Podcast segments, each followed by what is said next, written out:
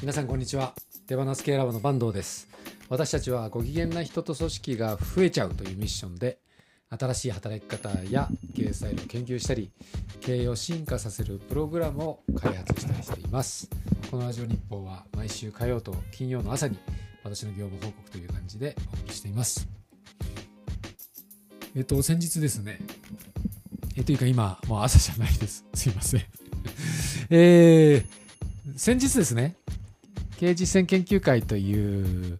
あのーまあ、学び場ですね、勉強会ですね、えーそこにですね、参加してきて、私がプレゼンテーションをさせてもらう機会があったので、行ってきたんですけども、えーそまあ、略して芸術会っていうんですけども、えー芸術会の東京の定例会というところに行ってきまして、必ず芸術会っていうのは終わった後に懇親会があるんですね。これはもうセットになってるんです。で、そこに、そこで話をさせてもらって、でその後懇親会にも出たんですけれどもの、えーラボのメンバーのですね、えー、かなみさんという方と沙織さんという方、えー女性のメンバーラボ研究員2人とですね一緒に行ってきて3人で行ってきたんですね。そしたら、まあ、私は、まあ、所長としてプレゼンさせてもらったんですけどもその時にあのまあ、社員さんたちからもよかったら挨拶をとか紹介をっていうふうに言われたんですけども言われたんですよね。えーでその時も、まあ、話したんですけど、えーそのかなみさん沙織さんっていうのは私たちの社員じゃなくてですねラボ研究員なんですよね。ラボ研究員っていうのは社員とは違くて、まあ、雇用契約してるかしてないかっていうのは人それぞれで、まあ、今140人ぐらいいるんですけれども会費を払って研究員になってるというのが、共通の定義なんですね。ラボに毎月1000円あるいは年間1万円の会費を払って参加していてその中でコミュニティの中であの、まあ、交流してもいいし、えー勉強してもいいしそれから活動してもいいしっていうややり方、まあ、あり方とか、えーそこでの活動の仕方は様々なんですね。でその経営実践研究会という場に来てくれたのも、え2人が時間を割いて来てくれてるんですけどもこれは何かそういう役割を持ってるとかいうことではなくて、まあ、その進んできてくれてるんですよね。えーであの懇親会にも一緒に参加して他の経営者の方とかとわいわい喋りながらまあディクソンのことを喋ってもらったり、えー交流深めることを通じて、まあ、ラボのことが結果的にあの知ってもらうような感じで言ってると。かなみさんっていう方はマーケティングのチームに今入ってくれてるんで、まあ、これからラボがマーケティングをしていく上で、えーこの芸術会っていうのは非常に、まあ、シナジーも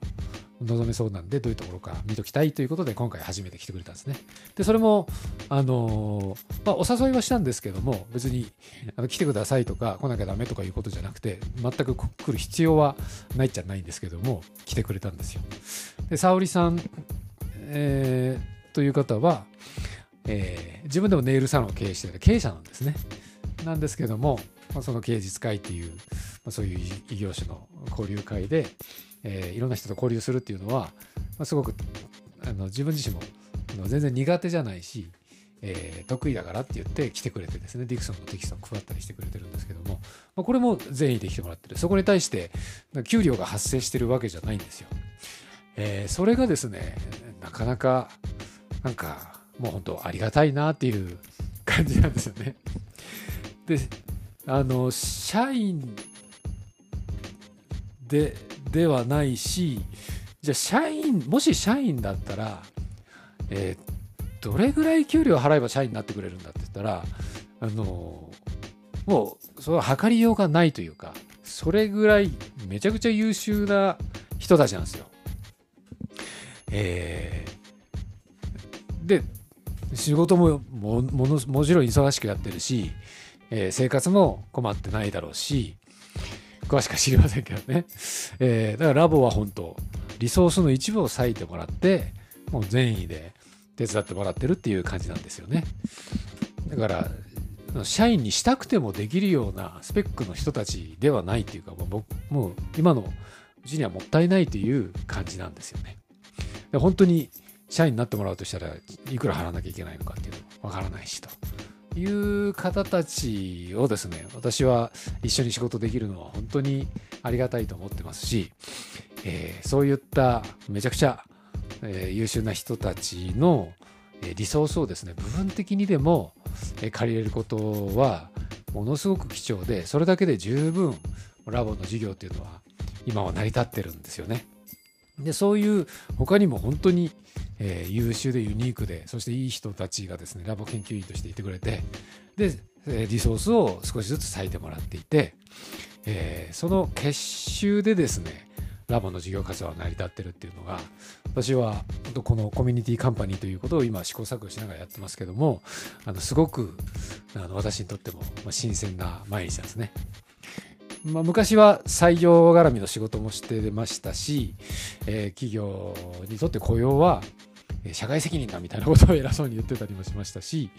えー、社員を増やしたいなと思ってた時期もあったんですけれども、まあ、今はそんなことは大事なことではないというか社員になる人もいるでしょうし、えー、それをそれがダメと言ってるわけでも全くなくてですね、えー、ただその相手の、